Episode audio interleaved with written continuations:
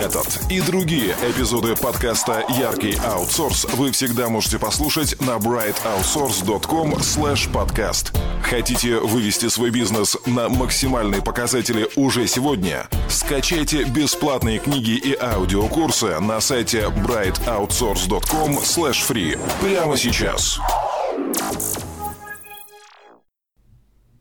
Итак, приветствую слушателей нашего подкаста. Сегодня у нас уже праздничный десятый выпуск. А, сегодня на связи у нас Женя Розинский. А, Женя, правильно я произношу фамилию?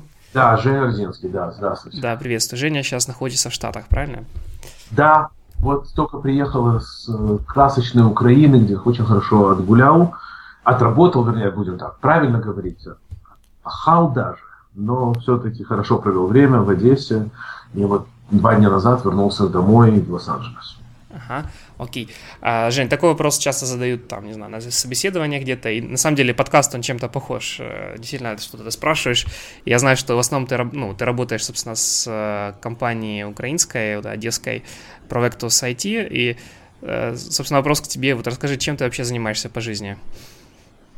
А, вообще по жизни я начинал, то есть сегодня я занимаюсь тем, что я руковожу разные там компании, которая называется Live Nation, или также известна под названием Ticketmaster, это такой наш более известный бренд.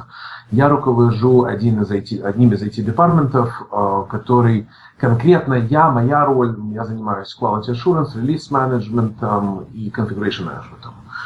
Вообще мой бэкграунд, я в IT проработал уже около 20 лет. Начинал я в QA, э, в какой-то момент э, менеджер довольно большие QA-организации, потом менеджер инжиниринг. И вот э, последнее время занимаюсь, работаю в Live Nation полтора года. Как я связан с Украиной? Тем, что я построил там наш IT-департамент, то есть наш software development группу в Одессе на Украине мы начали примерно год тому назад. Скажи, а ну, судя по имени, фамилии, то, что читал, ты родом тоже из Одессы или Одессы, как там правильно произносится? Одессы, давайте, давайте правильно, Одессы. Да, да, я понял, это очень живот, животрепещущий вопрос. Так, да, да, да, да, так вот я таки, да, родом таки, да, с Одессы. Ага. Я уехал, я родился, закончил школу в Одессе, я уехал в Америку в 91 году, то есть в те веселые годы, как раз когда все разваливалось. Я уезжал еще из такой великой страны, которая называлась Советский Союз. А, ну, прожил сначала лет 14 я прожил в Сан-Франциско, и вот последние 9-10 лет живу в Лос-Анджелесе. Угу. Интересно, Лос-Анджелес, Калифорния, правильно, если не ошибаюсь? Да, да, Калифорния. Ага. Ну, тогда сразу вопрос, вот ты говоришь, что ты из красочной Украины вернулся в Штаты, то есть, а Калифорния, она не красочная? Калифорния очень красочная, но, э, то есть, если мы будем сравнивать, э, где красочнее, то летом все-таки, наверное, в Одессе, а зимой уж точно в Калифорнии. То есть, как, э, как любой человек, который ездит в командировки, мы любим получать удовольствие от наших командировок. И Одесса, август, море, хорошая погода, хорошие люди, ну, такой у вас подкаст все-таки рабочий, поэтому на людях мы остановимся, mm-hmm. а вообще весело. Окей, okay, понятно. А, Женя, еще тоже сразу вопрос тебе. Ну, как, как, как, как, как ты умудрился не приобрести никакой акцент? В принципе, я не слышал у тебя никакого ни английского акцента. То есть ты очень много общаешься с родными или все-таки... А, на самом деле интересно, то есть вот ты говоришь нет акцента, а когда я приезжаю в Одессу, меня вычисляют, что я не местный в течение примерно двух предложений. А, Причем это заключается абсолютно везде, где я пытаюсь пройти за местного и купить там, особенно это в России было, купить билет подешевле. Значит, меня тетя кассирша вычисляет примерно за 3 секунды и говорит, паспорт покажи. А, вот, так что акцент есть, конечно. А, говор, я бы сказал, не акцент. Может быть, немножко играет роль, что все-таки действительно две недели провел в Одессе, две недели разговаривал на почти все время на русском языке. Как это ни странно, дома разговариваю на смеси. У меня жена тоже русскоговорящая, и говорим много и на русском, но очень часто переходим на английский. Так, все-таки английский уже, наверное, более родной. Окей. Okay. Ну, смотри, тогда вопрос, э, значит, насчет твоего блога, да, который, собственно, я нашел, меня заинтересовал. Uh-huh. Касательно аутсорсинга. Э, все-таки, то есть, э, почему ты пишешь на тему аутсорсинга? Потому что ты, э, собственно, в своей компании, скажем, руководишь, руководишь этим процессом, то есть строишь удаленные команды, я правильно понимаю? Или объясни, скажем, какая роль между тобой и аутсорсингом, какая связь? Наверное, то, что я руковожу в этой компании аутсорсингом, это не причина, а следствие. Я попал в мир аутсорсинга больше 15 лет тому назад. А, такая, так получилось, работал в компании, нужно было что-то делать, нужно было экономить деньги. Открыли, начали работать с аутсорсингом, что тогда было очень смешно, вернее, сегодня это звучит очень смешно, наш аутсорсинг находился в Канаде. То есть мы работали в Сан-Франциско, это было Ванкувер, Канада, на самолете два часа, так, тот же временной поезд, никакие визы не нужны, мы утром садились в самолет, летели туда вечером возвращались. То есть это такой своеобразный аутсорсинг был. Но материально это было очень выгодно, тогда обмен доллара американского к канадскому был один к двум, то есть мы просто за полцены покупали то же самое. А потом я работал в разных компаниях и все время сталкивался с аутсорсингом. Дело в том, что я слишком много с ним сталкивался, и он не работал. В очень многих случаях э, он не работал. Я человек упрямый, и в какой-то момент я понял, что не может быть, что аутсорсинг не прав. Наверное, не прав я. И подошел к этому совершенно с другой точки зрения, начал рассматривать аутсорсинг как такой челлендж, а вот а как же сделать, чтобы он работал. И в какой-то момент разобрался, в какой-то момент э, понял, что для меня работает, что для меня не работает.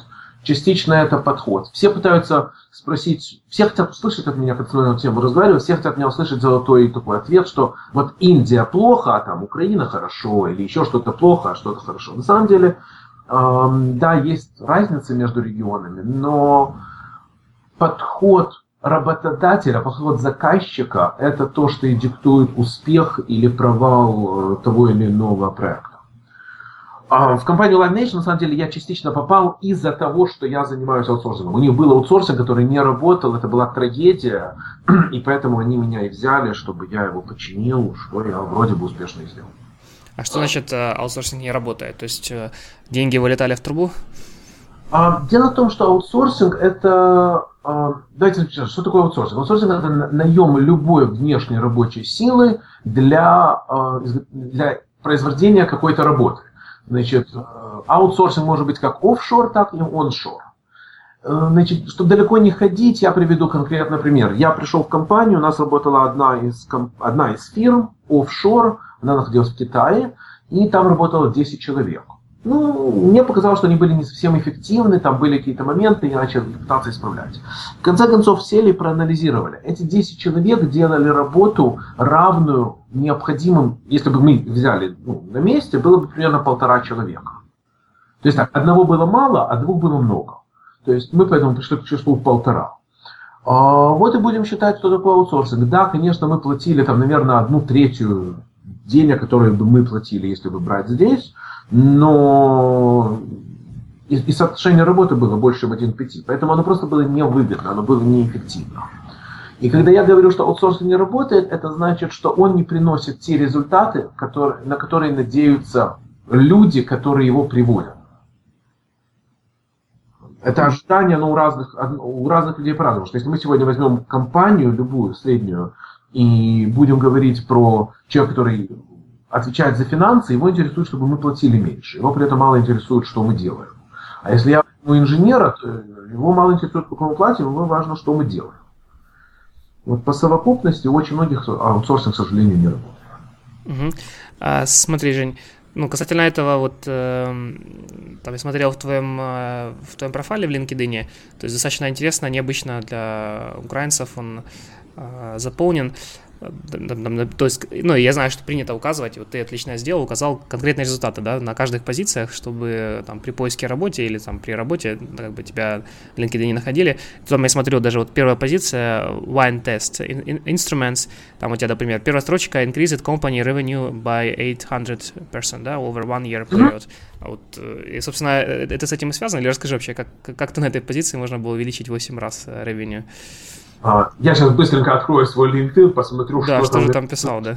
О чем а, говорить. А, на самом деле, нет, в Winteст инструмент там не было никакого аутсорсинга. Это была консалтинг-компания, в которой я в нее пришел, меня позвали чтобы я им построил именно QA, я тогда занимался QA, чтобы я э, поднял, построил им QA Consulting Practice. У них, значит, что получалось, конкретно, если говорить про ту компанию, довольно хорошо помню, хотя было уже почти 10 лет назад, у них были люди, которые работали, контракторы, которых они э, давали на, ну, в разные компании делать, так, тоже аутсорсинг, только не заграничный, а местный.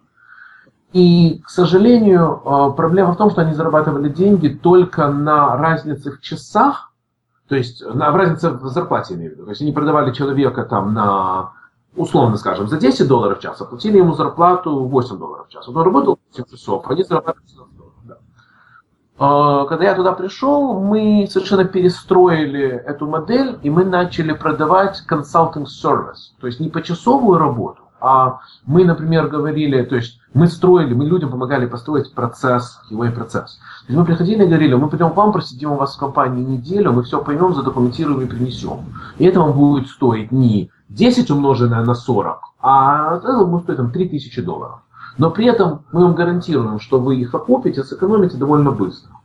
И мы довольно неплохо развили этот бизнес, э, что помогло нам увеличить revenue, то есть наш, нашу прибыль в 8 раз. В течение, я был довольно недолго, меньше года. Значит, интересно, вы, кстати, э, ты заметил, Павел, интересную вещь, что нетипично для Украины, что у меня в LinkedIn профайле написано там конкретно, что здесь сделал то, здесь сделал то. К большому сожалению, это действительно нетипично для Украины, а было бы хорошо, если бы было типично. Потому что я очень часто смотрю на резюме, на CV, можно назвать э, украинских рабочих, и я вижу, что они знают. Я, правда, никак не могу понять, зачем мне это нужно. Когда человека берут на работу, то очень самое главное показать, что он принесет в компанию. Ну, а как, как, он, как он может, а, кроме, ну, допустим, указал свои результаты, можно понять, конечно, чего ожидать от него в будущем, но а, что он привнесет, я даже не знаю, что такое нужно в LinkedIn писать. Ты бы что посоветовал? Именно то, э, меня интересует, когда берут людей на работу, меня интересует, что они сделали раньше и чем это помогло. То есть, если мы возьмем любую вещь, там, просто в голову пришло совсем недавно, там, смотрел на резюме одного парня, потом даже с ним разговаривал, а, у него очень хорошо, действительно, очень подробно было, очень хорошо написано, он automation инженер, то есть он занимается автоматизацией тестирования. Все очень здорово. У него было перечислено все, что можно перечислить. У него только не было написано, а что, что, что он с этим сделал. И когда я с ним даже разговаривал там по скайпу и задавал ему вопросы, хорошо, а вот, вот такая классная система, вот ее построил, а к чему она привела, он пожимал плечами и все время говорил, типа, ну я не знаю, я ее построил, использовали это ее другие. Окей. Okay. Вот вот такая сложность. Угу. А, хорошо, слушай, все-таки вот вернемся к теме аутсорсинга. А, вот э, тоже касательно блога про то, как аутсорсить, да, то есть я, я пишу блог про то, как, скажем, где строить бизнес на, на аутсорсинге, ты пишешь с другой стороны, в общем-то, а, тут интересно. И вот любопытно все-таки касательно самого блога, все-таки зачем ты его пишешь? А, ну, то есть я предполагаю, тут может быть две, две, две причины. Конечно, может быть некий такой пиар, плюс-плюс к резюме, но все-таки я думаю, может быть действительно тебе эта тема интерес, интересная и близка, а если да, то почему? Чем тебе так нравится аутсорсинг, что ты даже про него пишешь? А, значит, это несомненно пиар. Здесь не будем никого обманывать, не будем никого как бы давать неправильную информацию. Я, я пишу это с точки зрения пиар. Почему я выбрал эту тему и почему я про это пишу? То есть писать же можно про все, что угодно. Дело все в том, что э, я слишком часто сталкиваюсь, э, возвращаясь к тому, что я сказал раньше, я сталкиваюсь с тем, что говорят, вот давайте сделаем аутсорсинг, там возьмем какую-то компанию, обычно это Индия, и будем, значит, построим возьмем там 5 человек на работу, и пусть они нам делают работу, значит, делают то, что здесь делают 5 человек. А, я считаю, что успешный офшоринг, успешный э, аутсорс проект, это как любой проект. К нему нужно подойти с точки зрения дизайна, потом архитектуры и потом уже implementation. Почему мне это нравится? Потому что, да, мне кажется, что я уже набил на этом руку, я понимаю, что работает, что не работает и я могу уже предложить какие-то модели, которые, ну, как бы, больше, имеют больше шанса на успех, чем другие. Я не могу гарантировать, но я, по крайней мере, могу сказать, что это имеет больше шанса на успех. Кроме этого, есть э, такая э, вещь, я одессит. Я ни в коем случае не назову себя украинцем или там гордым э, уроженцем Украины, но я одессит. И мне очень обидно видеть, что сегодня такие страны, как Индия и Китай, захватили мир IT software development. Я не говорю именно про аутсорсинг. Аутсорсинг это способ. Они захватили вот этот мир, то есть они себя зарекомендовали той силой, которая сегодня ну, несет мир, несет вперед всю технологию. Я считаю, что Украина на сегодняшний день просто идеальная платформа для того, чтобы построить следующее мировое Silicon Valley. Не, не местное, там, не будем спорить, Харьков или Львов или Одесса или Украина или Киев, а конкретно Украина. Почему? Могу объяснить. Во-первых, талант. Я честно не буду сильно различать между Россией, Украиной и даже Белоруссией, потому что там условно где-то когда-то начертили границу, сказали, вы будете одними, вы будете другими, но люди очень похожи. Но Украина сделала большой шаг в сторону демократии и в сторону того, что они действительно стали развиваться как э, своей страной. Я не хочу сейчас уходить там, в политику, э, Россия, Украина и так далее, но тот момент, что Украина отменила визы, это очень большая вещь. Я сегодня приезжаю, я в Америке. Я приезжаю в, в Украину, показываю свой паспорт, на меня лениво смотрят, ставят печать и говорят, иди дальше. А, то, что ну, в какой-то момент, я надеюсь, вам будет легче получать визы, чтобы ездить сюда. Хотя наши ребята ездят, то есть это работает, мы, то есть визы дают. А, еще бы исправить э, вопросы спокойного бизнеса, чтобы его можно было строить нормально, без разных хитростей, то это просто, мне кажется, могло бы стать, ну, захватить, захватить мир IT-аутсорсинга. Я перебью, но смотри, только потому, что Украина открыла там безвизовый режим с Штатами, это же не дает конкурентное преимущество там перед э, той же Индией. Я там думаю, что тоже проблемы нету с визами. То есть это не главное, а, не главное преимущество, я надеюсь. Нет, виза это, конечно, не главное. Я сравнивал скорее с Россией, ага. чем с Индией. Нет, конечно, но я не побоюсь этого. Э, талант инженерный в Украине не сравнится с инженерным талантом э, в Индии. Причем я сразу подчеркну, подозревая, что кто-то потом это вырвет из контекста и потом скажет, что вот я такое сказал, я беру средний талант. В Индии есть гении. И я уверен, что в Индии есть кто-то, кто умнее кого-то на Украине. Но если мы возьмем усредненного инженера, работающего в IT-индустрии в Индии, и усредненного инженера, работающего в этой же индустрии в Украине, сравнения нет. Украина намного впереди. Угу. А, Жень, слушай, а вот сразу вопрос э, такой. Так понимаю, у тебя был опыт работы с Индией, с Украиной, правильно? И, и многими другими странами. Да. Ну, и, да, окей, да, я читал, собственно, Южная, Южная Америка, а, я уже работал... Северная, Северная Америка, я так понимаю, Китай, Китай тоже был? То есть я, так, я похвастаюсь. Можно давай, давай, давай, я... география. Да, у меня был опыт работы с Канадой, Израилем, Китаем, Индией, Аргентиной, Чили, Бразилией, а, Румынией, Россией, по-моему, сказал Россией или нет, Россией, ну и Украиной. Угу. По-моему, я никого не пропустил. Отлично. А, с, ну, вот такой мой вопрос. Вот я считаю, что, ну, опять же, работая в основном ну, и с, с, с рынком Украины, э, также с Белоруссией, немножко с Россией, то есть, ну, у меня есть там знакомые, по, в рамках моего проекта я сталкиваюсь с, с руководителями, вот, и я знаю, что, ну, есть, э, с одной стороны, некая такая а, нехватка кадров, понятная всем, есть некий перегрытый рынок, и, в принципе, наверняка есть ну, есть у нас там действительно горячие головы. С другой стороны, я знаю про нашу систему образования, которая, ну, если сравнить с китайцами, у нас, в общем-то, ребята часто в вузах, ну, не, не, не, скажем, не, не активно учатся, то есть, ну, и мне было свойственно сдавать все там в последние две недели перед сессией.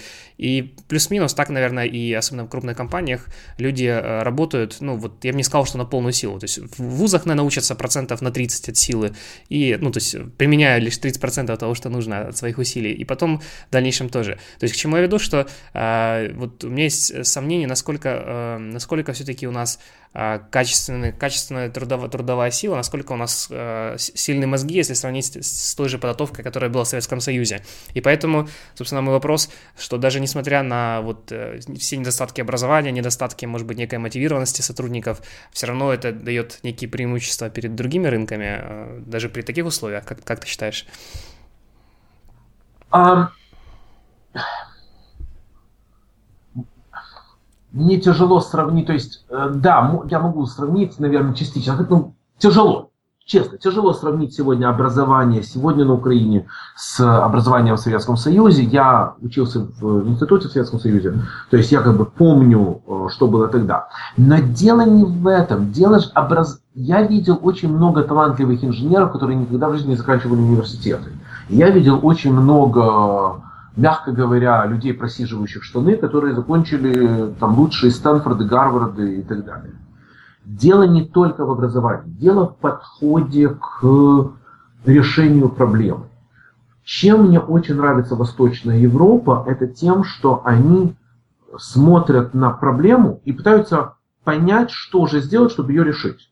Для них нет понятия «можно», «нельзя». Кстати, это имеет свои недостатки, но, по крайней мере, это, э, это плюс.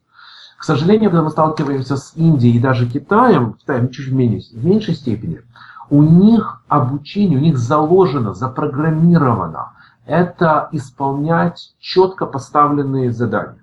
То есть сказали копать, копаем, не сказали не копать, не копаем. Я так, не то чтобы, я не хочу сказать, что давайте не будем с вами это обсуждать во время э, пост, подкаста, конечно же будем, но вы, наверное, читали примерно месяц тому назад, я э, опубликовал блог насчет Индии и проблемы Индии. Да, кстати, хотел тоже это обсудить. Э, вот, значит, э, так вот, сейчас мы обсудим это. Э, я вчера опубликовал, вы, наверное, еще не видели, э, похожий блог на тему Восточной Европы и конкретно Украины. А уже прочитали, то есть вы уже видите. Э, то есть, соответственно, я ни в коей мере не хочу сказать, что одно идеально или другое хорошо, а друг, одно хорошо, а другое плохо. И то, и то имеет свои проблемы. Вопрос, как клиент какие проблемы вы хотите решить. Или какие проблемы вам легче решить. А, конкретно то, что вы говорите, что работают в полсилы и э, учатся в полсилы, вернее, учатся в полсилы и работают в полсилы. Да, это большая проблема. Проблема в том, что учат, работают полсилы. Проблема в том, что не хотят э, делать то что, то, что им говорят делать, хотят делать свое. Это проблема Украины. Но все равно это большое преимущество над, например, Индией, где им все равно, что делать. То есть вот, я не знаю, объяснил я это или не объяснил, но... Вот... Ну, ты имеешь в виду, что у них э, есть безразличие к конечному результату, они как бы не привязываются эмоционально к тому, что они делают. Просто лишь бы что-то делать, лишь бы там доллары капали, да, или... Совершенно верно. Они приходят на работу с тем, чтобы вот сделать то, что сегодня нужно сделать, и уйти домой. Что, что не, это неплохо само по себе, но оно не дает тех же результатов. Угу. Смотри, вот насчет этого поста как раз, да, он был в в обзоре на нашем сообществе программистов Доу, на, на котором я тоже смотрю, достаточно активничаешь. Вот, и там был один, один комментарий э, про то, что, собственно, вот смотри, э, те вещи, которые ты указал, то есть доступность ресурсов, э, качество ресурсов, э, оборот сотрудников между компанией, коммуникации, ну, work допустим, опустим, и цена. А, вот, собственно, просто, ну, смотря на наш рынок, это полностью проблема сейчас перегретого украинского рынка. А, и, ну, то есть, да, ты потом описал, собственно, какие проблемы восточного Восточной Европы, но в данном случае, по-моему, здесь все это применимо. Точно так же э, выдают ча- часто сеньоров, вернее, э, джуниоров за, за сеньоров. Точно так же у нас э, вот средний срок жизни программиста, я знаю, по Харькову, ну, по Украине это э, полтора года. Э, вот, собственно, по-моему, это все так, такая мировые проблемы. Или в этой статье ты хотел показать, что или, ну, может быть, ты этого не видишь в Украине, или это более специфично для, для Индии? А, значит, вижу. Во-первых, если мы скажем, что средняя жизнь программиста на Украине полтора года, то это в три раза дольше, чем в Индии. Там это примерно 6 месяцев. Во-вторых, тут есть большая разница. Опять, это то, с чем я столкнулся. Может быть, кто-то расскажет мне иначе. Во-первых, то, что выдают джуниора за сеньора и так далее. Если человеку дать возможность украсть, он украдет. Ну, натуральный человек так построен. Значит, если давать компании возможность обмануть, то он обманет. Я, соответственно, сталкиваюсь с тем, что очень много. Приходят ко мне люди, так, мы интервьюируем, мы постоянно берем людей на работу. Э, мы выросли за год с нуля до 36 уже человек. То есть мы растем, растем довольно успешно. Да, приходят люди, которые мне говорят, то есть я вижу у них на резюме, у них там опыт работы год, годы, три месяца, они бьют себя в грудь и говорят, ну я уже сеньор, я уже там все А это люди не оценивают свои возможности. Это другое, чем то, с чем я сталкиваюсь, к сожалению, в Индии, когда массовость, вот этот, э, что происходит в Индии? Там дикая нехватка труда, намного нехватка людей намного большая нехватка, чем нехватка на Украине. Намного. Конечно, а, ну, там людей, конечно, больше, но там и работ намного, то есть, ну, компаний намного больше, клиентов намного больше. Значит, что сегодня там происходит? И я, кстати, предполагаю, что и у вас это скоро произойдет. А, ставится на массовость а, производство собственных э, рабочих кадров. Значит, берем людей со школы, берем людей откуда возможно, и тренируем их внутри компании. Значит, в лучшем случае это полгода какие-то курсы, а может быть и меньше, а потом бросаем их на проект.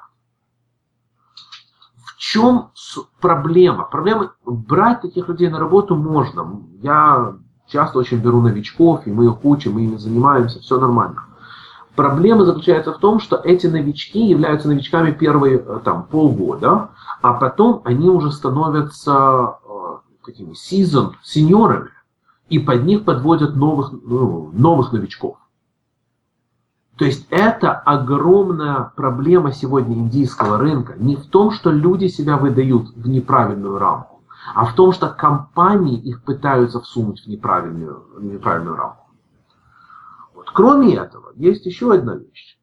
Индия и Восточная Украина – это часть решения проблемы. Вторая часть, если вы читали мой то я не верю в аутсорсинг, который стоит почасово. Угу. Кост плюс, кост плюс модель? Только кост плюс модель, только. И таким образом это решает проблему, забирает стимул компании врать, и поэтому сразу уходят все проблемы. Угу.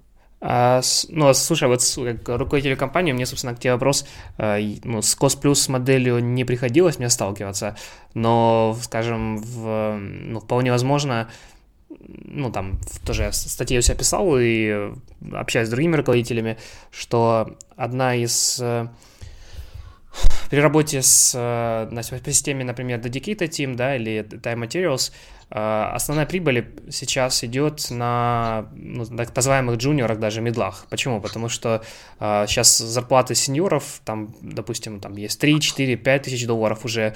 В принципе, э, заказчики редко готовы платить больше, чем сама зарплата сеньора. И основная прибыль идет уже на том, что ты зарабатываешь на мидлах и джуниорах. И при таком случае Plus модель не является прибыльной для самой компании.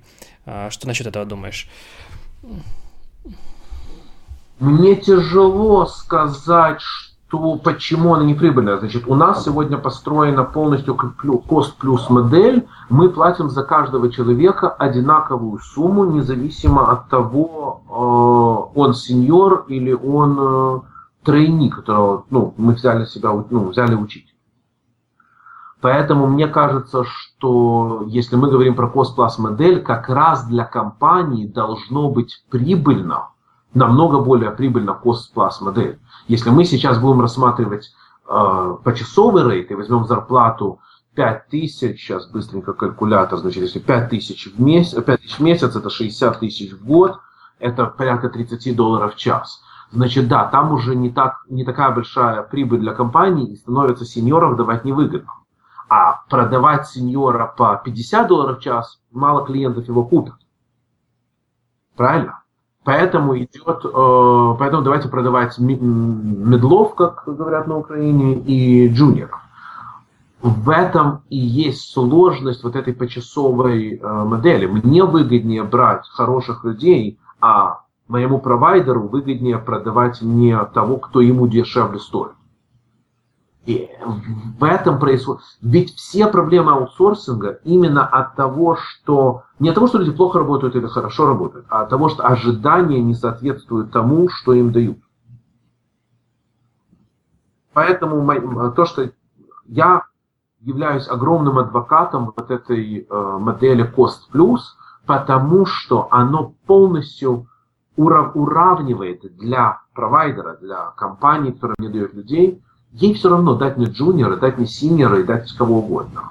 А я как заказчик решаю, я хочу взять, заплатить больше и взять больше синьора в себе, или сэкономить и взять больше джуниора в себе. Угу. А, Женя, я тебя правильно услышал, что при модели Cost Plus примерно одна и та же наценка? То есть, допустим, если а, джуниору платишь, там, не знаю, 500 долларов, наценка плюс 1000 долларов, и если сеньору платишь 3000 долларов, тоже наценка плюс 1000 долларов. То есть схема да. примерно такая? Да, абсолютно так. Э, удивительно. И, и, мен, и менеджеры, и QA, э, ну... Абсолютно. Абсолютно. То есть, ну, ну, абсолютно. Мы просто, у нас есть цифра, которую мы умножаем на количество людей. Вот, вот и все. Угу. Интересно. А почему, простите, а, а, а, а, почему, а почему должно быть иначе? Ведь компании человек стоит вот э, что джуниор, что синьор занимает одинаковое количество места, использует одинаковое количество электроэнергии, э, пьет одинаковое количество кофе и так далее. Ну, возможно, а, более квалифицированных сотрудников привлечь в компанию сложнее, чем набрать какие-нибудь тройни. А, то есть себестоимость, например, найма тут может отличаться. А, потом, э, ну, наверное, расходы на всякие больничные и так далее, там отпускные, наверное, тоже, надеюсь, закладываются в эту модель, правильно я понимаю? А, ну, я надеюсь. Зависит от этого. А я понял. Да. Жень, смотри, еще в одной статье ты писал... Нет, я просто, почему, я, да. почему я так ответил, что я надеюсь, потому что я э, предполагаю, что та компания, которая мне называет эту цену, то она мне в это вложила. Все. Уже все, все посчитано. Мы, All inclusive. Да, мы больничные, то есть если у нас человек заболел, мы ему платим ну, какое-то количество там, дней в году, мы оплачиваем, продолжаем платить зарплату. Мы рассматриваем этих людей фактически, как будто они работают на нас. Uh-huh. Окей.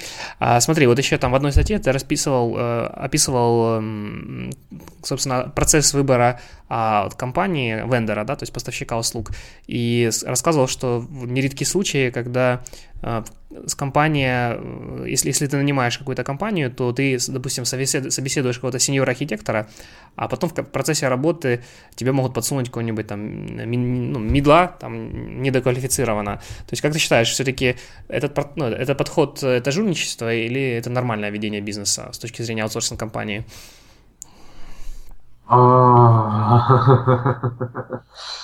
Um, сожалению, это нормальное жульничество. Нормальное жульничество. Да, нет, я, э, что я имею в виду? Я, я с такой компанией работать не буду, потому что я хочу, чтобы мне человек конкретно сказал, вот это да, вот это нет. Э, я намного скорее пойду на какие-то уступки, разговоры, договоры, на то, чтобы понять, что скажите, пожалуйста, а вот если мы хотим так, что вы нам предложите? То есть я всегда смотрю на компанию как на партнера, который помогает мне решить мою проблему. А проблема у меня абсолютно четкая, мне нужно делать работу. А, дело в том, что с... я, кстати, на Украине с этим не сталкивался, а в других местах сталкивался очень часто. Когда тебе дают человека, ты его интервьюируешь, а когда начинается работа, там говорят, ой, вы знаете, он уволился, или там с ним что-то заболел, ну или еще что-то. И ты, хотя я на Украине, неправда, не я сейчас вспоминаю, что я на Украине. Поэтому я, нет, я не считаю, что это нормальный способ э, ведения бизнеса. Я не хочу, чтобы так велся бизнес. Но, как говорится, это та реалия, в которой мы живем. приходится работать. Окей, смотри, еще вот интересный вопрос э, для слушателей будет. Эм, ты писал про ошибки, которые делает компания при выборе поставщика услуг. И, в принципе, описывал в одной из статей недостатки, которые а, есть у компании, и вот ну, ты, ты собственно, интервьюировал, а, вот, я так понимаю, не один десяток компаний, в том числе в Украине, я думаю, даже не одну сотню, все-таки вот э, какие бы типичные ошибки, там, допустим, три типичных ошибки ты бы привел, которые ты сталкиваешься при компании на переговорах, то есть как они себя подают не так, неправильно. То есть я э, читал, что одна из ошибок это они не могут себя правильно подать, то есть они там бизнес-презентации не могут сделать, еще чего-то. А, вот от одного знакомого э, австралийца я слышал еще проблему, что, как ни странно, с английским, что владельцы компании зачастую у них проблема говорить на английском, они используют каких-то симпатичных девочек, э, которые могут помочь в переговорах, но естественно, что это осложняет некий процесс процесс. Вот с твоей точки зрения, все-таки вот в Украине, да и вообще в мире, какие типичные ошибки вот ведутся при э, инициализации процесса с точки зрения вот вендоров? Ну, во-первых, скажем так, симпатичные девочки должны упрощать вопрос, а не усложнять его. Поэтому, видимо, австралиец не сильно симпатичных девочек э, видит. Вот. Но на самом деле, значит, я не буду, мне, мне, я не могу ответить на этот вопрос обобщенно, потому что Э, скажем так, э, Индия, Китай, Чили, Бразилия поставили уже систему продажи на такой уровень, что я не могу сказать, какие у них недостатки. То есть они у них, конечно, есть. Но, но это у них уже искусство. Украина, к сожалению, сегодня только-только становится э, туда. я могу из моего опыта, когда мы приехали на Украину год тому назад отбирать компании, значит, Э, первая, самая большая проблема. Компании не понимают, что, какую проблему они для нас решают. Я очень хорошо помню, мы встречались там с какими-то компаниями, я никого не буду называть поименно, поэтому не принципиально, но потратив час-полтора времени, нам рассказывали, какие у них потрясающие технические способности и как они там решили какую-то техническую проблему. А мы приехали туда с тем, чтобы потратить время э, и понять, что компания может сделать, чтобы построить нам команду. Если бы я пришел туда с тем, чтобы позвонить, чтобы э, устроить э, конкретный проект, то там мне нужно построить там Android App. Да, меня интересует, какие у этой компании есть технические возможности конкретно в Android Development. Если я прихожу и говорю, ребята, скажите мне, пожалуйста, какая у вас возможность построить здесь команду в 15 человек, мы тогда говорили о 15 людях, то мне не сильно принципиально, что у них сидит 10 senior Java девелоперов и 3 Oracle DBA. Они же у меня работать не будут. Это первая вещь. Вторая вещь это, видимо, вбили нам в голову. Я еще помню, в детстве мне вбивали в голову, том, что нельзя быть выскочкой, что нельзя задавать вопросы, всегда нужно делать вид, что ты все понял. Значит, я вел довольно активную переписку по e-mail и разговаривал по скайпу со всеми компаниями, с которыми мы приехали э, в, встречаться в Одессу. Я начинал с 22 компаний. Конкретно в Одессе тогда в отборе было 22 компании. На Украине, не в Одессе. Было 22 компании. Из них только две задали мне вопрос, скажите, пожалуйста, а что вам нужно? Все остальные пытались сказать, что у них есть. Это вообще, то есть если ко мне приходит покупатель, я его не спрашиваю, а что вы хотите. Я вам просто говорю, у меня есть вот это, это, это, это, это. И поэтому, когда мы потом приехали с ними встречаться, они промахнулись. Они били совершенно не на то, что э, нужно бить. И последняя вещь – это элементарная культура поведения. А, ну, я начну с мелочи. Если в офисе жарко, поставьте воду на стол. Пить хочется. И даже такая мелочь, которая по сей день мы вспоминаем на работе, значит, нас приехало три человека. Я, еще один мужчина и одна женщина. Эта женщина, она моя сотрудница, она тоже вайс-президент, э, только другого IT-департамента. Я одного, она другого. Мы сотрудники. В одной из компаний, слава богу, это было только в одной компании, ей не пожали руку. Причем демонстративно. это было видно, что ей не протянули руку, потому что она женщина.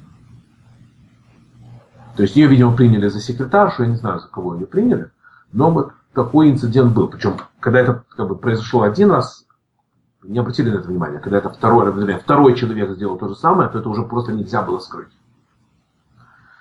То есть вот такие, как бы, такая коллекция вещей. Первое, чтобы как бы повторить, это, ну, задавайте вопросы, попытайтесь понять, что клиент хочет, и продавайте ему то, что он хочет. Второе, maturity. Мы огромная компания. Компания Live Nation, в которой я работаю, э, в ней 15 тысяч работников и оборот 12 миллиардов долларов в год. Да, то есть это как бы ну, не маленькая мама с папой там где-то в гараже открыли компанию. Это уже давно мы этот момент прошли. Э, мы ищем какую-то какую стабильность, и мы ищем э, разговор с людьми, которые понимают, как строить компанию, как строить, набирать людей и развиваться на этом уровне, на таком уровне. А не на уровне, ну там мы сейчас друзьям позвоним, и они придут и там нам помогут. Вот. С английским на самом деле проблем у нас нет. Угу.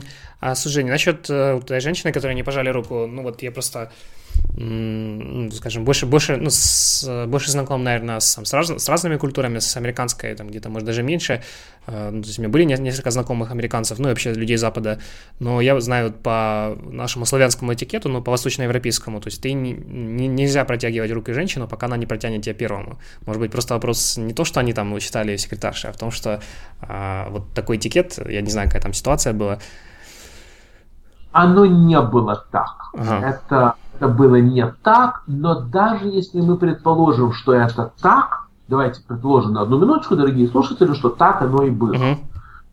Uh-huh. Если женщина сегодня едет на переговоры с каким-то шейхом в арабский мир, она не идет в брюках. Хотя по славянскому этикету совершенно нормально женщина ходить в брючном костюме. Uh-huh. Так что давайте... Не, я о том, что, может, может, просто они не знали, и вот, опять же, это некая, некая ментальность, культура, культурно-культурная штука, что тут не, ну, не, не было там злого умысла, я так просто предполагаю. Может, может быть. А я, я, честно слово, я не пытаюсь сказать, что был злой умысел. Ага.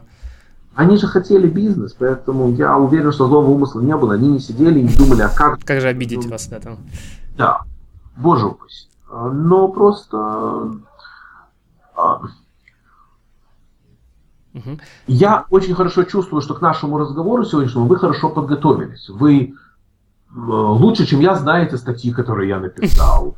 Вы э, уже та же статья, которая вышла вчера, то есть у вас уже там ночь была, вернее, сегодня утром, то есть просто вчера, вашим, вашим вчерашним вечером, вы ее уже прочли. То есть, э, ну, как бы ты, ты знаешь, ты готовился к этому разговору. Так почему же компания, которая пытается получить наш бизнес, не подготовилась к такому же разговору и не, э, ну, не сделала тот research, который, ему, который нужно сделать, понять, что нам нужно, и, ну, может быть, часть этого, что женщине в Америке, да, пожимают руку. Окей. Okay. А, слушай, Жень, смотри, вот касательно тех компаний 20, вот, ну, мне просто интересен этап. Вот как ты, а, как ты отобрал, вот, скажем, вот эти первые 20 компаний? Как ты, где ты их вообще искал, где ты смотрел? Потому что, ну, нам это интересно с другой стороны. Как, как сделать так, чтобы а, наши компании попадали вот в, в эти списки? То есть Значит, как я искал? Ну, для начала, естественно, Google. Правильно? Значит, я начал печатать просто разные словосочетания со словами Украина, аутсорсинг, офшоринг. Таким образом, я попал, например, на э, веб-сайт, по кстати, на Dow я тогда уже и попал, э, еще на какие-то форумы. Дальше, естественно, я начал звонить просто своим знакомым и спрашивать, а вы никого не знаете, а вы кого-то можете порекомендовать э, и так далее. А, в очень многих случаях это был разговор с одной компанией, которая в разговоре упоминала другую компанию.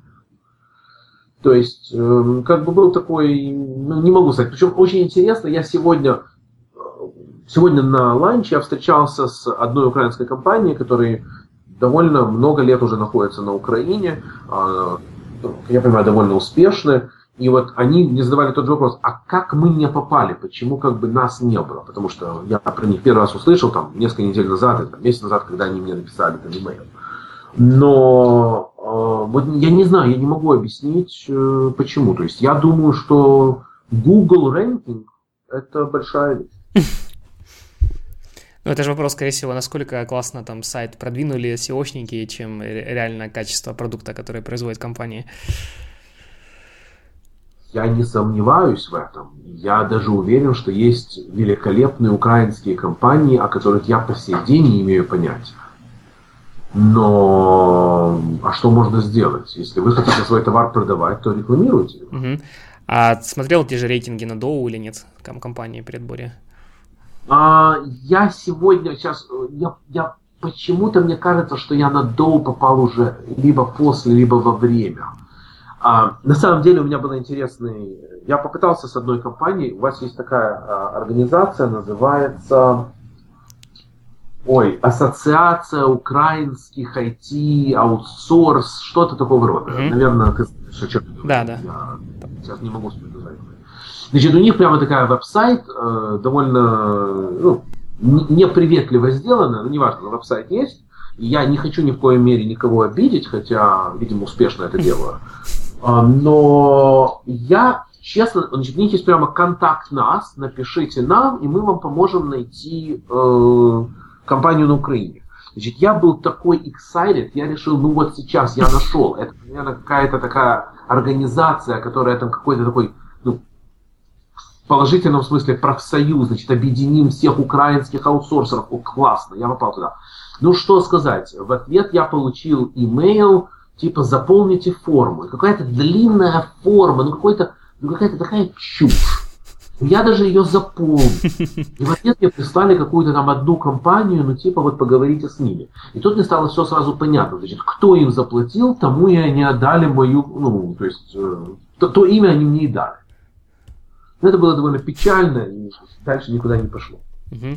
Смотри, а вот э, ты там, по сути, гугли, узнавал, э, вот все-таки как сформировался этот список из 20 компаний? То есть, э, ну, наверное, вопрос, если тебе рекомендовали, наверное, компания каким-то образом туда попала. А как ты, какая, какова была сила сайта, скажем так? То есть, действительно ли сайт помогал тебе сформировать э, информацию о компании? На что ты смотрел на сайте? Э, какой-то можешь сделать э, какой-то conclusion? Um... Я на самом деле на сайте, я думаю, что я на него не сильно смотрел в плане читал, хотя так просматривал. Но я просто смотрел больше сайт, где он, ну скажем так, профессионально или нет. Потому что иногда заходишь на какую-то компанию, и там... А, опять, я искал компанию, которая мачу. То есть меня не интересовала компания, где двое друзей э, вчера за бутылкой пива решили собраться и сегодня, значит, открыли аутсорсинг. То есть, ну, меня это не устраивало. Хотя я сталкиваюсь, по сей день сталкиваюсь, у меня это наш родной русский характер. Ко мне приходят люди и говорят, давай ты уйдешь от вашего, значит, от вашей компании к нам. Я говорю, а кому это к вам? Говорят, ну как, ну вот там я и Вася, ну неважно, я и Петя. А хорошо, а кто вы такие? Ну как, ну мы же классные программисты, мы знаем в городе ставьте любой город Украины туда, значит, мы знаем столько программистов, вот ты к нам придешь, и мы сейчас наберем программистов, это будет самая сильная компания, которая у тебя может быть. Э, по сей день я с этим сталкиваюсь. Значит, э, смотря на веб-сайты, я пытался отсеять obviously вот таких людей. Я прекрасно понимаю, что какой-то человек, сидя у себя дома на кухне, может сделать самую красивую веб-сайт в мире. Но я при этом понимаю, что компания, которая действительно существует и какая и, ну, все-таки как-то работает, у них не будет там веб-сайт, на которой будет написана одна строчка «Мы аутсорсинг», а вторая строчка «Позвоните нам» или «Вот наш email». То есть, ну, то есть вот, вот такое использовал. А, но на самом деле я, я не дискриминировал на основании э, веб-сайта, потому что мне было легче с кем-то поговорить и потом сказать «Нет, спасибо, вы нам не подходите», чем кому-то не позвонить, а потом жалеть, что я пропустил хорошую компанию. Угу. Ну, на твой взгляд, вот э, как сформировался этот список из 20 компаний? Сколько ты, ну, не знаю, субъективно сайтов пересмотрел, нагуглил, и сколько из них отобрал именно вот эти компании, которые ты начал контактировать? Или ты контактировал еще до, до этой двадцатки? Я, я контактировал до эти 20, значит, 26 компаний, это были те, с кем я уже вел какие-то разговоры, то есть у меня был такой спредшит, на который я все записывал, то есть нажал уже какую-то информацию. То есть это было не просто, 26 компаний, с которых я как бы начал. Я переговорил, но я думаю, что компаний 50-60. Угу. 26 это которые попали в уровень, ну хорошо, давайте поговорим, и вы мне расскажете больше, что, что нужно. К моменту, когда мы приехали на Украину, осталось 6. Mm-hmm. То есть мы встречались шестью компаниями. Mm-hmm. Окей. То есть э, был подбор а, эти шесть, шесть компаний все-таки, чем, чем, чем они тебя зацепили? Тем, что они просто спросили, что вам нужно, и ну, ты, ты же к ним поехал, поехал. Я так понял, в основном они были в Одессе, да? А, да, но это уже потом было принятое решение, что мы концентрируемся на Одессе. Угу. Поэтому да, они были, все шесть компаний были в Одессе. И все-таки вот Нет, че, как, как, они, как они прошли финал? Они прошли финал тем, что я э, понимал, что у них есть, я, к сожалению, повторяюсь, тем, что у них есть вот этот уровень maturity, что они понимали, что такое строить компанию, что такое строить группу. Это не было Э, такая шарашкина контора, э, как я говорю, два друга на кухне. И также мы абсолютно отказались от э, огромных, есть на Украине несколько очень больших аутсорсинг компаний, мы к ним не пошли. Mm-hmm, да, читал.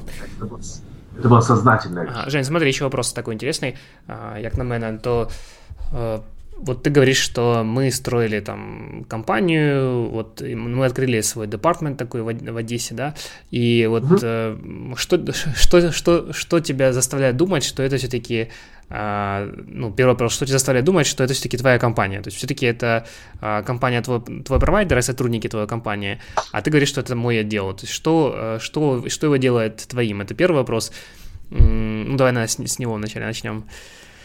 Значит, несомненно, это компания нашего провайдера. Несомненно, это компания Proventus. Абсолютно без вопросов. Все люди, кто работают на нас, они работают на Proventus. Они Proventus IT. То есть это те, с кем мы работаем. Я понимаю, что все это знают. Это... Не, не, это никто не оспаривает, но все-таки да. какие, какие, какие процессы? А... То есть это полностью вы отбирали, вы полностью управляете и... Мы полностью, рассказываем. Значит, мы абсолютно полностью управляем процессом. Мы поставили свой процесс. Мы менеджерим всех людей отсюда мы только вот сейчас начали брать, когда нас стало больше, чем 30 человек, мы начали брать там уже каких-то менеджеров. Вот я две недели, три недели тому назад взял QA-менеджера, там немножко до этого мы взяли development менеджера, э, одного из там, еще одного взять. То есть до этого мы вообще полностью менеджили отсюда. А, мы весь product, own, product э, development, product owners, все находятся здесь. У них прямая связь э, с, с командой там. Мы постоянно туда ездим. То есть я приезжаю в Одессу примерно каждые три месяца. Мы постоянно возим людей оттуда сюда, причем не с целью конкретно поработать на каком-то проекте, а просто познакомиться с людьми, пообщаться, посмотреть, как мы живем, как, как они живут ну, вплоть до того, что, я не знаю, какие-то мелочи, у нас там, свое отдельное помещение. Оно в части Провектуса, это внутри Провектуса, но это такое изолированное помещение, где сидят значит, все наши люди. На самом деле, я думаю, что правильно бы было бы понять, наша эта компания или нет, поговоря с людьми, что они думают. Вот спросите у них, на кого вы работаете.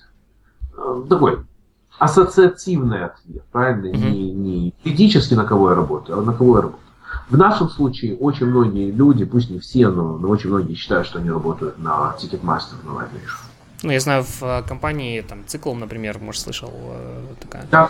Вот, они, они везде в резюме даже проставляют, они говорят, мы сразу работаем на две компании. Ну, то есть там тоже модель Cost, Cost Plus. Э, да, у них даже, да. Циклом была одна из компаний, с кем мы встречались и кого мы серьезно рассматривали как... Я думал, она тоже относится к этим, к, к пулу Global Logic, там, Luxoft, к этим огромным гигантам. А, ну, нет, они еще близко не там, конечно. И в Одессе, помню, человек, тогда было человек 100, сейчас, по человек 200. То есть, э, нет, они, они не рядом. Ну, в общем, мы с ними не пошли. По тем или иным причинам мы с ними не пошли. Ага. А, слушай, Женя, а почему рассматривали вариант просто взять и там тупо открыть свой офис самим в Украине без э, всяких там кост плюс? Какие преимущества, недостатки? Да, рассматривали. Преимущество огромное – это цена потому что это было бы намного дешевле, естественно, если бы мы это сделали. Недостаток очень простой. Я отказался это делать. Угу. Потому что я не хочу заниматься... Э, это К сожалению, большой недостаток украинского аутсорсинга сегодня – это отсутствие законов, в которых нормальный человек может нормально разобраться. Угу. Связанных с налогообложением, связанных с введением денег в Украину, ну и так далее. Угу. Окей. А, хорошо, Жень, смотри, еще у меня вопрос тебе. Показательно международного аутсорсинга мне интересен вообще твоя информация и опыт про работу с Китаем, потому что в, в нашем инфопространстве Китай вообще не рассматривается как некий конкурент. Я знаю, что это там ведущая на уровне Индии тоже такая IT, IT, IT-держава. А, ну, по-моему, по собственному опыту, когда я был в Китае, то я, собственно, видел много айтишных компаний, но Китаю, на мой взгляд, свойственно то же самое, что и Россия. Это работа, очень, очень сильная работа на внутренний рынок. Это раз. Во-вторых, э, все-таки там среди, там, может быть, десятка айтишников, с которым я общался, ни один не владел разговорным английским. Э, собственно, вот, ну и точно так же я даже не слышал, чтобы американские компании, ну вот, я знаю, что это есть, но вот просто редко слышал или даже не слышал, чтобы э, американские компании э, аутсорсили в Китай. Хотя наверняка, если там китайцы в Америке живут, им это проще делать. Все-таки расскажи, вот на, на твой взгляд, есть вообще э, китайский интернациональный аутсорсинг или он только там чисто внутренний? Нет, китайский интернациональный аутсорсинг есть, и он большой, становится еще больше, и говорится, не хочу вас пугать, но через несколько лет он затмит э, Индию. Потому что э, китайский уровень образования на ну, очень высоком уровне. Ну, действительно, очень высоком. В Китае по сей день очень э, контролируемые цены. Ведь Китай там свои проблемы э, экономические в том отношении, что там государство контролирует курс валюты, и, соответственно, они могут регулировать цену любым способом, потому что все, что им нужно, это поднять валюту или опустить немножко валюту. Вот. И поэтому Китай сегодня становится большим-большим-большим плеером э, в этом мире. Проблема с английским языком – это действительно проблема. А они владеют языком, но у них очень сильный акцент, и поэтому тяжело разговаривать э, в устной форме. При этом в письменной более или менее ну, как-то поддерживается. Вот. Но это все изменится, потому что э, там туда придут большие аутсорсеры, которые сегодня понимают, что им не хватает э, Индии и что им не хватает да, Южной Америки. Ну и туда же Вьетнам, наверное, это Малайзия тоже там будет подтягиваться, да?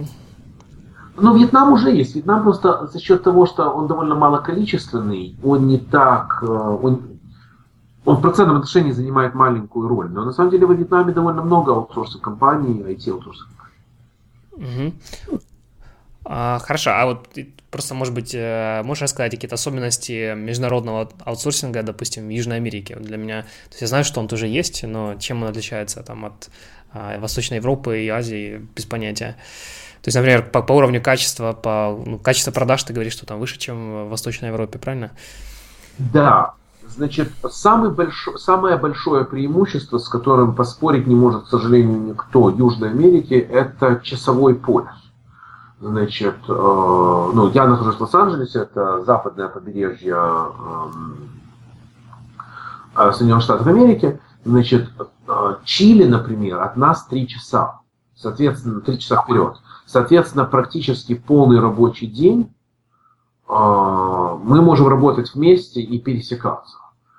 Так как пересечение команд – это довольно большая вещь, то это самый большой selling point для, э, для, для Южной Америки. В чем проблема или в чем сложность Южной Америки? А, во-первых, это английский язык. Например, в Чили, где я довольно успешно несколько лет занимался аутсорсингом, очень маленький процент людей разговаривает по-английски. Он есть, но он просто, вот просто маленький процент. Во-вторых, а, какая проблема в Южной Америке? Это цены. Значит, например, в Чили довольно дорого, в Аргентине довольно дорого, в Бразилии очень дешево. Но это все меняется, потому что там экономика прыгает вверх-вниз э, постоянно. Чили, например, э, так это фактически социалистическая страна, там э, уровень налогов и социальных программ настолько высокий, что это становится, мягко говоря, не, ну, не очень выгодно. Вот, то есть вот это, ну, то есть вот а касательно инженерного таланта, так называемого, если сравнить с той же Украиной, Индией?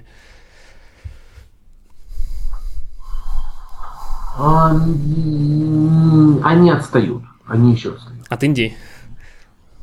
Ну и от Индии, от Украины, да. да. Но тоже такая есть, есть угроза, да, для этих поставщиков. Опять-таки, она угроза. Смотрите, проблема заключается в том, что в большинстве, кто являются клиентами любых аутсорсинг, аутсорсинг компаний? Это не инженеры. Инженеру важно, что он разговаривает с умным человеком, ему, э, что он разговаривает с человеком, который может мне что-то сделать и так далее. Но инженер не, не принимает решение идти с этой компанией или с той компанией. Этим занимаются в лучшем случае какой-то senior executive инжиниринга и какой-то финансовый э, человек, значит, там CFO, потому что его интересует сэкономить деньги, и там VP of Engineering, которого интересует сэкономить деньги и сделать продукт.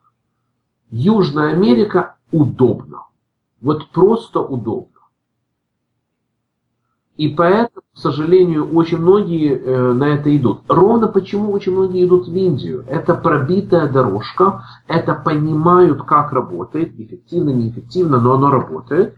И поэтому, знаешь, как, сосед пошел в Индию, родственник пошел в Индию, ну и я пойду в Индию. Угу. А, кстати, вот тоже, наверное, вот уже после, последние два вопроса. А, касательно вот э, как выбирают э, американцы поставщиков э, услуг. Вот я знаю, что ну, для многих американцев а, ну, проблема есть даже там с пониманием географии, да, и не потому что там, как там говорят наши любимые сатирики, что они там глупые или еще чего-то, или тупые, а просто вот они там живут в своем мире, как бы Соединенные Штаты огромная страна и, собственно, своя культура и так далее, и но я знаю, что даже слово Украина там как бы для многих непонятно и неизвестно было до определенного времени. И, собственно, вот вопрос, как каким-то образом Украина стала популярнее и известнее среди тех же айтишников, вот, и знают ли название IT-компании такую, такую страну? То есть, и, и, есть, ли, есть ли какой-то имидж?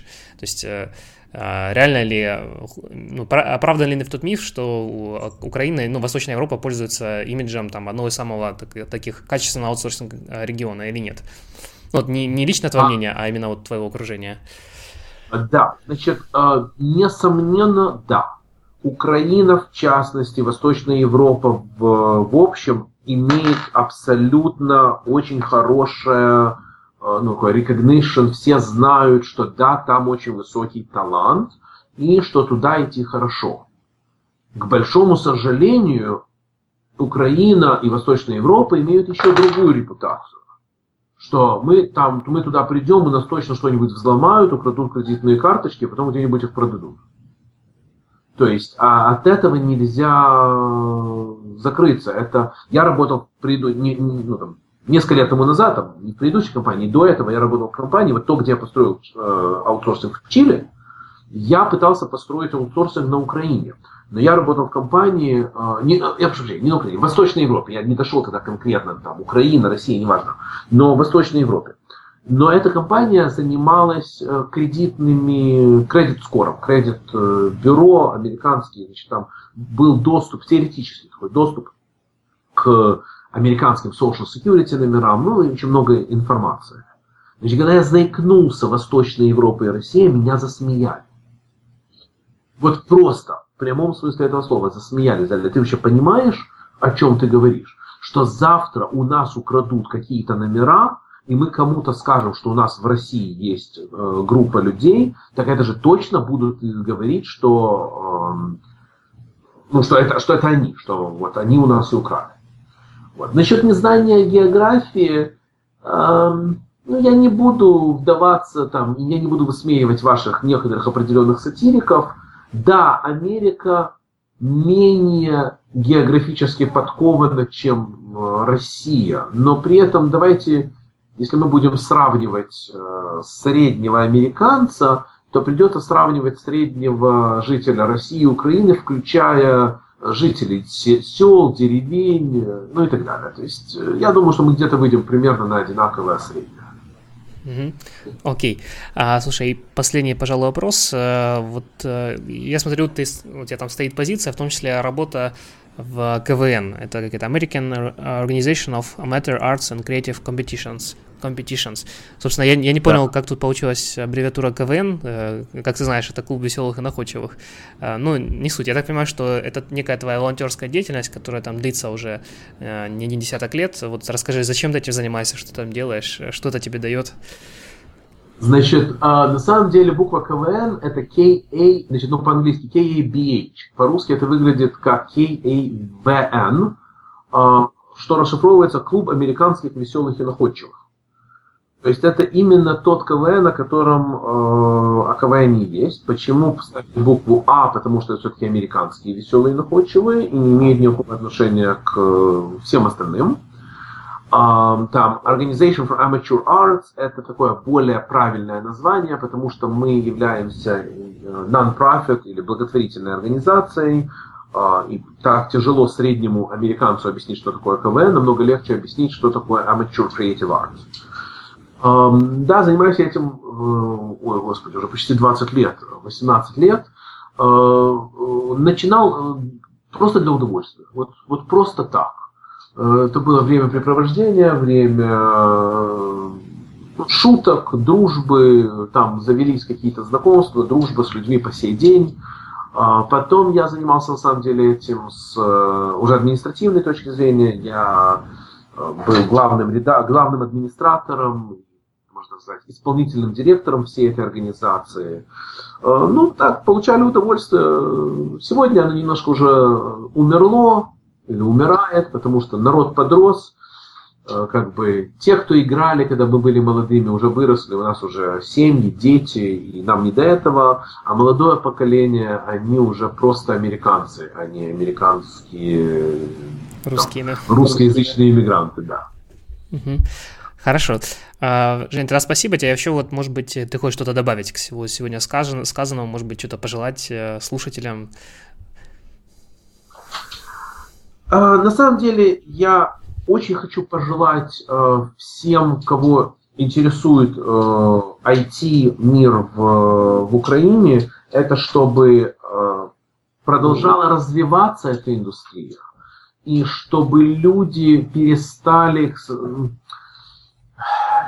Я, я, к сожалению, повторяюсь в том, что я написал только вот вчера в этом блоге, к большому сожалению, я вижу, что сегодня, если Украина и украинский мир, украинские сами люди, это не компания, это сами люди, если они не, по, не подойдут к этому с точки зрения, нам нужно строить что-то, что будет длиться, что будет ластинг и будет э, длиться много лет, то, к сожалению, сами себя разрушат. И первое, что себя разрушит, это цены. Тот рост цен, рост зарплат, который идет на Украине, он, если математически посчитать, то в течение пяти лет просто станет невыгоден, будет дешевле брать людей в Америке, чем в Украине. То есть э, айтишникам нужно ограничивать свои аппетиты или что? Им нужно быть более реалистичными в своих аппетитах. А аппетиты э, ограничивать не нужно, а просто будьте реалистичными. Когда приходят люди и просят Э, у них там, ну, я, я начну оперировать цифрами, потому что украинским слушателям это понятно, но когда приходит человек на QA-позицию, и у него опыта там год, в прямом смысле этого слова год, причем этот год он занимался тем, что он нажимал на кнопочки и там ранил чьи-то тест-кейсы, и при этом он говорит, я senior и хочу 2500 долларов зарплаты, то, к сожалению, он делает хуже к себе. Он этого не понимает и понять этого не может. Да и я, наверное, если бы мне кто-то сегодня предложил большую зарплату, я тоже от нее не отказался. Но, к большому сожалению, если его сегодня кто-то возьмет на эти деньги, то следующего нужно брать еще на дороже, еще на, еще на дороже. И ну, реально я, то есть я посчитал, в течение пяти лет, если учитывать тот рост зарплат, который я вижу за тот год, что я нахожусь на Украине, или ту попытку роста зарплат, мы, мы пытаемся контролировать это, то в течение просто пяти лет это станет ну, невыгодно, дешевле будет Женя, ну, с другой стороны, все-таки добавлю от себя, что э, ты писал в статье тоже про свои, что, почему, собственно, аутсорсить, что далеко не всегда цена есть э, один из факторов. Действительно, если э, специалисты в Украине будут более качественные, профессиональные в Штатах, почему бы им не платить больше, чем американским программистам? А, согласен. Если они будут качественнее и лучше, чем в Штатах, то, наверное, стоит платить. Но, к большому сожалению, э, зарплата, я, э, по словам зарплата я сейчас имею в виду кост. Ну да, да, да. Будет спас, не важно, да. Это далеко не единственный кост, который есть у, у аутсорсинга. То есть то время, что мои менеджеры здесь тратят на развитие той команды, разговоры, это все, это все деньги. А, то, что я туда летаю, мои люди туда летают, это, это все деньги. А, то, что иногда приходится за счет разницы во времени, мы что-то просим, там нужно сделать, на утро мы понимаем, что произошло, не, ну, недопоняли, недоспросили. Нормально, абсолютно все нормально, но это занимает лишний день, лишние два дня, лишнюю неделю, это все деньги. То есть э, аутсорсинг имеет кост, не только выраженный в зарплате, а еще и в других вещах. И я абсолютно согласен и подчеркиваю, что да, цена не может быть главным решающим фактором выбора аутсорсинга, но при этом она не может быть абсолютно, она не может отсутствовать при этом выборе. Кроме этого, и тут я себя процитирую, то, что я написал в про Украину, качество товара это такой довольно теоретически обещаемая вещь. Правильно? Две компании, одна говорит, я лучше, чем другая, мое дело верить или не верить. А цена – это очень конкретно написанная цифра на листе бумаги, под которой нужно подписаться. Поэтому не, не, нельзя уходить от цены. Я очень хорошо понимаю, я когда разговариваю с аутсорсинг э, компаниями, очень многие когда они мне называют какие-то определенные цены, сколько это будет в час что-то стоить, я понимаю, что это... Они очень любят добавить это, значит, такую фразу, сказать, ну, мы не дешевые, мы дорогие, но у нас качество хорошее. Я согласен платить за качество, но я не согласен платить за качество в два раза дороже. То есть тут есть э, какие-то вещи, которые тоже, тоже нужно понимать и, и помнить. Кроме этого, к большому сожалению, ваша конкуренция, украинская конкуренция сегодня в первую очередь не Индия. То есть Индия это конкуренция всего мира, и Китай это будет конкуренция всего мира. А конкуренция Украины это Польша и Румыния.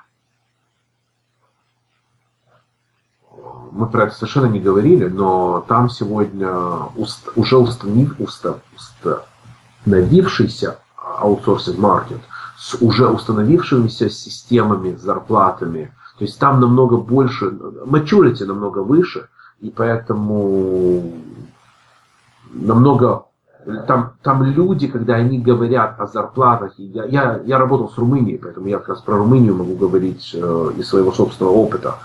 Э, они на голову впереди сегодня Украины по своему развитию. Ты имеешь в виду как бизнес-процессы э, и маркетинг, да. маркетинг и sales в этом смысле, да? маркетинг, sales, бизнес-процесс и, и способ развития команд. То есть там уже прошел момент э, схватить все быстро и сегодня. Они уже прекрасно mm понимают, что, э, ну, возвращаясь к смешному разговору, который постоянно есть на Украине, может ли в 26 лет э, или 23 года сеньор быть сеньором, э, то есть это, я знаю, у вас горячая тема. Mm-hmm.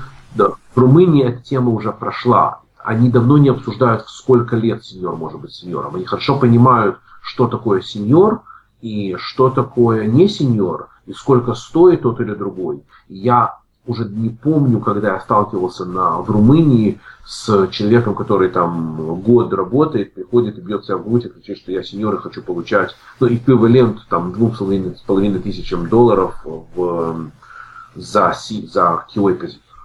Угу. Просто а, слушай, Жень, раз у нас там чуть еще затянулось, еще тогда вопрос, э, есть ли какой-то там такая серебряная пуля э, или какие-то советы, рекомендации, как а, не мачур компания может стать быстрее мачур, или это только вопрос времени, созерцания, там, и опыта на своих ошибках? Или, или все-таки, не знаю, может, бизнес-образование для SEO, или какая-то литература, или работа более плотно с американскими компаниями? Как-то можно поднять уровень этот достаточно быстро или нет?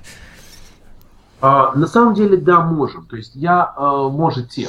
Я на самом вот сидел, и опять я возвращаюсь на такое дежавю сейчас, я оказываюсь в год тому назад, Украина.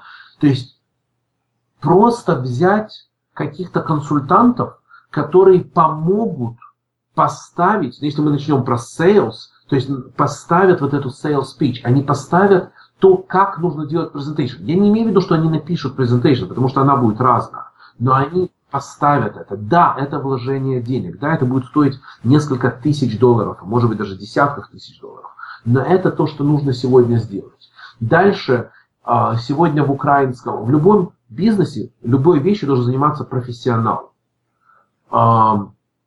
Многие маленькие компании на Украине сегодня еще не дошли до того, что они стали делать, они стали брать на работу профессионалов. То есть, если мы сегодня будем э, говорить, что в офисе должен быть администратор, который заведует вопросами, там, я не знаю, мебели, ну и прочими административными, то не нужно просить секретаршу, чтобы она еще в свободное от работы время заказывала столы. Она закажет неправильные. То есть к этому нужно подходить с точки зрения профессионализма. Это очень тяжело делать на раннем возрасте, в раннем возрасте, на ранней стадии компании, потому что это дорого. Но это способ развиваться. А, то же самое, я очень, я никогда не забуду, одна из компаний, с которой мы встречались, мы задавали вопрос, мы все задавали один и тот же вопрос. Скажите, пожалуйста, какая у вас система retention? Как вы делаете, что от вас люди не уходят? Ведь текучесть кадров – это болезнь всех, правильно? И кто-то рассказывал одно, кто-то рассказывал другое. Я этот вопрос на самом деле задавал всем по телефону, по скайпу, а потом, когда мы приехали, задавали его. Кто-то, значит, ну что-то, кто-то хорошо, кто-то плохо, кто-то лучше, хуже, ну все нормально. Я очень хорошо помню, одна компания говорит, а от нас люди не уходят, мы одна семья. Мы опять задаем этот же самый вопрос. Скажите, ну хорошо, а что вы делаете, чтобы от вас люди не уходили? Но мы одна семья, нас все любят, мы друг друга любим, от нас никто не уходит. Значит, после третьего раза я уже не выдержал и по-русски сказал, говорю, простите, от вас выносят. То есть не может быть профессионального ответа, от нас люди не уходят.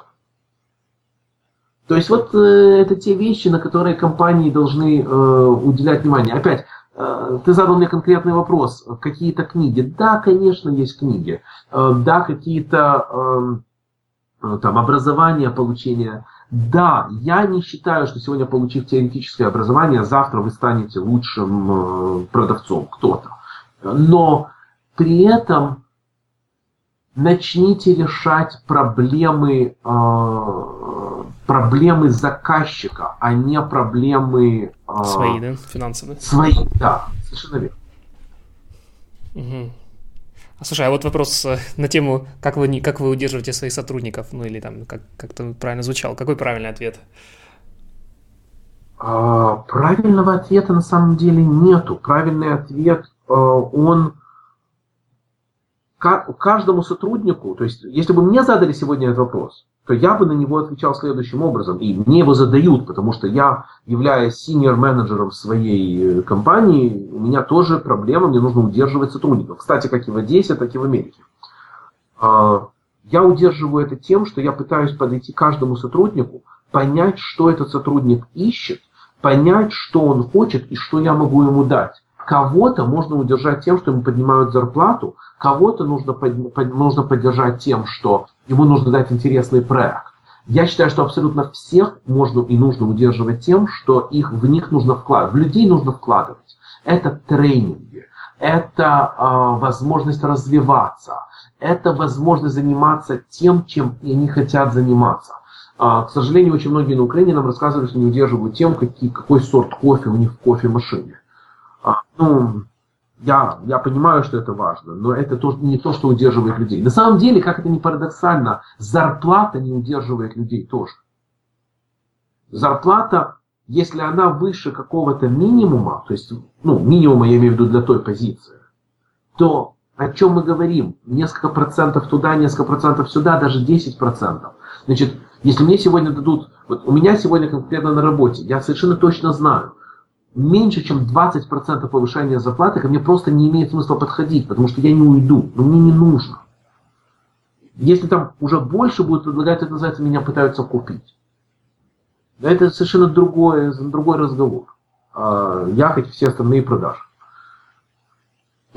То есть, эм, поэтому нужно вкладывать в людей. Нельзя посадить людей, сказать, что вот это будет твоя работа и надеяться, что он никуда не уйдет. У нас, э, у нас четкий процесс. Мы раз в год, это я про Одессу говорю, ну в Америке, кстати, то же самое. Мы раз в год делаем ревью, правильно? Мы раз в год пересматриваем всех людей, э, повышение зарплаты, ну там, э, передвижение, промоушенс и так далее. Мы но это не значит, что мы это делаем только раз в год. Мы постоянно смотрим, мы постоянно двигаем людей. Вот я только что вернулся из Одессы, мы передвинули всех. Не потому, что они плохо работали на своем месте, а наоборот, потому что они очень хорошо работали на своем месте. И мы их поставили в какие-то новые позиции, где у них будут какие-то новые челленджи, какие-то новые вещи, что они будут развиваться. Потому что человек становится скучным. И то же самое с точки зрения компании. Я хочу услышать что вы делаете, чтобы удерживать людей? Я хочу услышать, какие курсы вы им даете. Я хочу услышать, а, как вы передвигаете людей между какими-то проектами или как вы помогаете им развиваться. То есть не, не может быть ответа, что от нас не уходят, потому что уходят всех. Интересно. Хорошо, Жень, будем, будем тогда закругляться. Вообще хочу сказать спасибо тебе за время и очень интересный собеседник, и особенно отдельно интересен взгляд с другой стороны, да, аутсорсинга все-таки, с точки зрения зак- заказчика, и человек, который понимает, в общем-то, и нашу ментальность, и а, очень хорошо американскую, вот, и, то есть, хорошего тебе дня, удачи. Спасибо, спасибо большое. И я еще одну вещь, которую скажу, те, кто люди прослушают, если кого-то интересует, то я всегда с удовольствием, если мне написать имейл, я всегда на него отвечу. Угу. То есть вот это такое, такое предложение всем, всем, всем в радиусе моего голоса. Если вас интересует какой-то совет, и вы не знаете, что там, ну, что-то нужно, то, пожалуйста, я, я очень хочу помочь. Я действительно очень хочу видеть, чтобы Украина стала центром аутсорсинга и, и развивалась, и ну, чтобы, чтобы, чтобы все было хорошо. А, кстати, Женя, мы сейчас планируем в, в ноябре, в конце ноября конференцию в Харькове по аутсорсингу, а, офшорингу и так далее, то если ты будешь в это время в Украине, то с удовольствием хотел бы тебя видеть там спикером. Спасибо большое. Ну, давай, давай когда не в эфире это обсудим, э, когда. Окей, хорошо. Э, наживо. Все, тогда до связи. Пока. Окей, счастливо, спасибо. Этот и другие эпизоды подкаста «Яркий аутсорс» вы всегда можете послушать на brightoutsource.com podcast. Хотите вывести свой бизнес на максимальные показатели уже сегодня? Скачайте бесплатные книги и аудиокурсы на сайте brightoutsource.com free прямо сейчас.